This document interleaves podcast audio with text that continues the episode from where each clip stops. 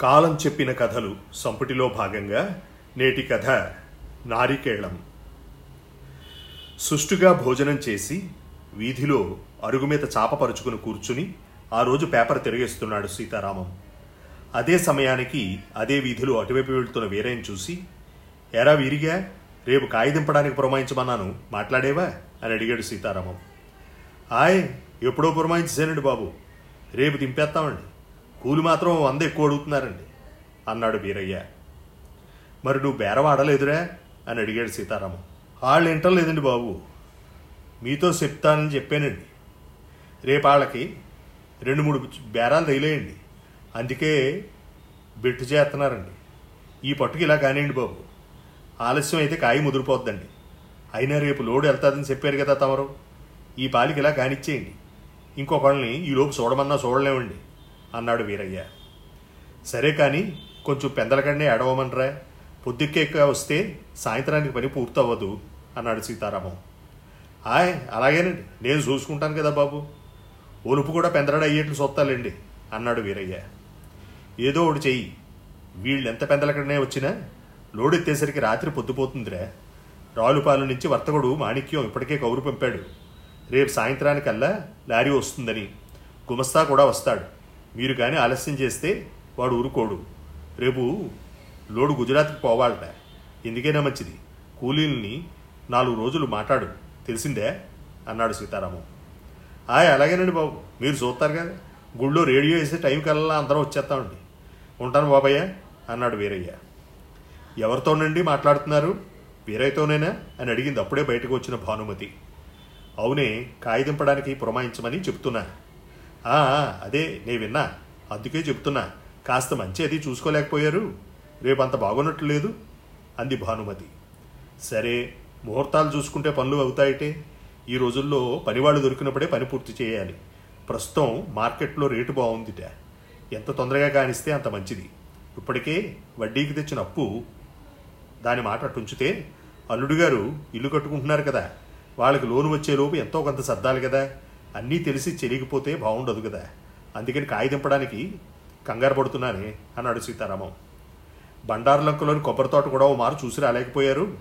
కాయ తయారైతే అది కూడా పనిలో పని దింపిస్తే వేడినీళ్ళు చెన్నీళ్ళలా ఉంటాయి కదా. నా నల్లపూసలు చేతిగాజులు పాతవైపోయాయి. ఎప్పుడు వచ్చే పండక్కని మారు పలుకుతారు మీరు. ఈసారైనా వాటిని మార్పించండి. ఇప్పటికే అరిగిపోయాయి అంది భానుమతి. అలాగే లేవే డబ్బు చేతిలో ఆడితే నేను కాదంటానా? సరే అలాగే చేయిద్దాంలే. అన్నాడు సీతారామం. ఉదయాన్నే సీతారామం కొబ్బరి తోటకు వెళ్ళడానికి తయారవుతున్నాడు. ఏమండోయ్ కాసింత పలహారం కూడా టిఫిన్లో కట్టాను. కూడా పట్టుకెళ్ళండి. పొద్దుపోతుందో ఏమో. పనిలో పడి తినడం మరవకండి అంది. వీరయ్య కూలీలను తీసుకొచ్చాడు. మధ్యాహ్నానికి కాయదింపుడు పూర్తయింది. ఓ పక్క ఒలుపు కూడా జరుగుతోంది. శ్రమైక జీవనానికి అలవాటు పడ్డ జీవులు అలసట లేకుండా నేర్పరితనంతో కొబ్బరికాయను అలవోకగా వేగంగా ఒలుస్తున్నారు. నాలుగవ వస్తోంది. ఇంతలోకి అదే ఊరి గుమస్తా సుబ్రహ్మణ్యం రానే వచ్చాడు. అయ్యా సీతారామం గారు ఈరోజు బండి రాదండి. కాయను జాగ్రత్త పెట్టండి. అకస్మాత్తుగా వర్తక సంఘం సమ్మె ప్రకటించింది. ఈ విషయం తేలడానికి నాలుగైదు రోజులు పట్టొచ్చు. ఈరోజు ఎగుమతి అవ్వదు అన్నాడు.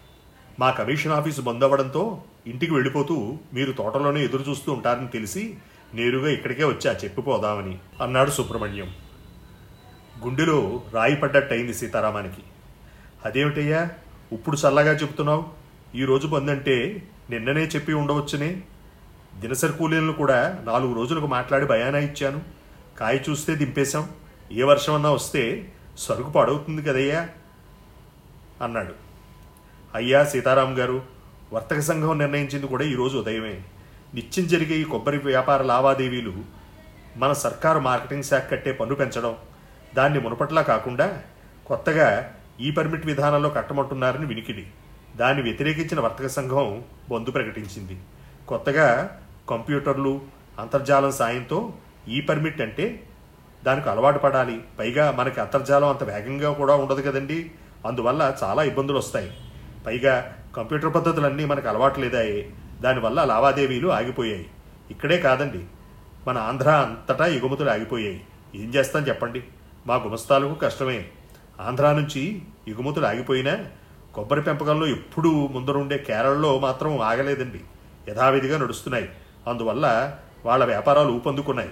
ప్రస్తుత పరిస్థితుల్లో రేటు కూడా పడిపోయింది. మీరేమన్నా లాభం లేదు. కొద్ది రోజులు ఆగడం మినహాయించి చేయగలిగింది లేదు అన్నాడు సుబ్రహ్మణ్యం. కాలం మారిపోయిందండి. అన్ని విషయాల్లోకి కంప్యూటర్లు చుచ్చుకుపోయాయి. ఇంకా పాత తరం వాసన పోక మీరంటే ఇంకా చరవాణి కూడా ఉపయోగించరు కానీ ప్రపంచం ఎక్కడికో వెళ్ళిపోయిందండి అన్నాడు సుబ్రహ్మణ్యం. సీతారామం మాత్రం ఈ కూలీల కూలీ ఖర్చు అమ్ముడమని సరుకు ఇవన్నీ తలుచుకుని ఏమి చేయాలో పాలుపోక ఒక్కసారిగా దిగాలుగా అయిపోయాడు. ఇప్పుడు ఇలాగంటే ఎలాగయ్యా? కనీసం లోకల్ మార్కెట్లో ఎక్కడైనా ఇవ్వగలవేమో చెప్పాలి కానీ అన్నాడు సీతారామం. రేపు నాలుగు రోజుల తర్వాతైనా సమ్మె విరమించినా ఇప్పుడు ధర ఉంటుందో లేదో ధర పడిపోతే ఈ సంవత్సరం అంతా నష్టమేనయ్యా. పోయినసారి తుఫాను వల్ల నష్టపోయాం. ఈసారి ఈ కొత్త విధానం వల్ల బంధు వల్ల నష్టపోతున్నాం. ఎంత కష్టపడినా రైతుకి దక్కాల్సిన ధర మాత్రం అంతదేమయ్యా? మీ వర్తకులు బాగానే ఉన్నారు ప్రభుత్వం బాగానే ఉంది కానీ పండించిన రైతుకి అందులోనూ ఎక్కువ ఇమ్మంటం లేదయ్యా. కష్టాన్ని ప్రతిఫలంగా ఎంత రేటు రావాలో అది ఇస్తే చాలు. అది లేదాయే ఇప్పుడు ఏం చేయమంటావు? అని అడిగాడు సీతారామం. అయ్యా భూమికి ఆసామయ్యుండి మీరెలా మాట్లాడుతున్నారు? నేను చూస్తే గుమస్తాని కమిషన్కు పనిచేసేవాడిని చిన్న ఉద్యోగం. కొత్తగా వచ్చే విధానంపై అవగాహన కూడా లేదు. లావాదేవీలు ఆగిపోతే నాకు ఉపాధి కూడా కరువే. పస్తులు ఉండాలి. నాకే కాదు ఈ కూలీలందరి పరిస్థితి అదే. అధైర్యపడకండి. కొంచెం రేటు పడిపోయినా నాలుగు రోజుల్లో అన్నీ సర్దుకుంటాయి అన్నాడు సుబ్రహ్మణ్యం. మూడు వందల పైగా వర్తకులు ఉన్నారు మన దగ్గర. రోజువారీ వందకు పైగా లారీలు ఎగుమతి జరుగుతుంది. అందరికీ ఇబ్బందే. కాస్త ఓపిక పట్టండి. అన్నీ సర్దుకుంటాయి అన్నాడు సుబ్రహ్మణ్యం. సరేలేవయ్యా సుబ్రహ్మణ్యం ఇంతకన్నా చేసేదేముంది? కాయ దింపించి జాగ్రత్త పెట్టే యోచన చేస్తాను. సమ్మె పూర్తవగానే చెప్పు అన్నాడు సీతారామం. ఒరే వీరయ్య ఒలుపు అయ్యాక కాయ కళ్ళంలోంచి గాదికి చేర్చు. లారీ రాదుట. మిగతా కాయ తర్వాత దింపు తిరిగాని. రేపటి నుంచి రానవసరం లేదని చెప్పు. రేపు ఉదయం కూలీ డబ్బుకి ఇంటికి రా అన్నాడు. ఇంట్లోకి వస్తుంటే భాగ్యం అడిగింది. నేను ఇంకా బాగా పొద్దుపోతుందనుకున్నాను సాయంకాలానికే వచ్చేసారే అని అడిగింది. ఏం చెప్పమంటావు? అని కథ అంతా చెప్పాడు. సరేలే నీవు వేసుకొని నగ ఏదన్నా ఉంటే చూడు. అదే పలకసర్లు ఉన్నాయి కదా. అందాకటి దాకా కుదువ పెట్టాలి. కూలీలకు పైకం ఇవ్వాలి. రేపు ఉదయం పెద్దలకడనే రావులపాలెం వెళ్ళి బ్యాంకులో కుదువ పెట్టి వస్తాను అన్నాడు సీతారామం. మా బాగా ఉంది సంబడం. ఎప్పటినుంచో అడుగుతున్నా కనీసం ఈసారి పంట అమ్మితే పాతవ మార్చి కొత్తవి చేయించమని నేను అడుగుతుంటే మీరేమో కథ మళ్ళీ మొదటికి తీసుకెళ్తున్నారాయే అంది భాగ్యం. ఏమిటో కొందరు జాతకాలు అంతే అంది విసుగ్గా. నన్నేం చేయమంటావే? సర్దుకుపోక తప్పదు. ఇంత దాకా ఆగావు. ఒక్క పది రోజులు ఆగు. నీవు అడిగినట్టే చేయిస్తానులే. ఓపిక పట్టు. ఈసారి చేయిస్తా అన్నానుగా. తరువాత వెనక్కిచ్చేదైనా అల్లుడు గారికి కొంత మొత్తం కూడా పంపాలి కదా. ప్రస్తుతానికి ఈ అవసరాలు దాటని అన్నాడు అనునయిస్తూ సీతారామం. సరేలే కాని భోజనంలోపు కాసిని టీనీళ్ళు పోయి తల బాధేస్తోంది అన్నాడు. పడక కుర్చీలో చెతికిలు పడుతూ ఆలోచిస్తున్నాడు. ఏ కార్యక్రమం అయినా మొట్టమొదటిగా ఆరంభించేది నారికేళంతోటే. నారికేళం లేనిదే నిత్యం దేవుడికి చేసే సేవ కూడా పూర్తి కాదు. అలాంటిది సొంత కొబ్బరి తోట పెట్టుకుని కూడా తనకు ఏమాత్రం కలిసి రావట్లేదే అని. కాలంతో పాటు పయనిస్తూ మరో కథ వైపు. కలిసి రావటం లేదని.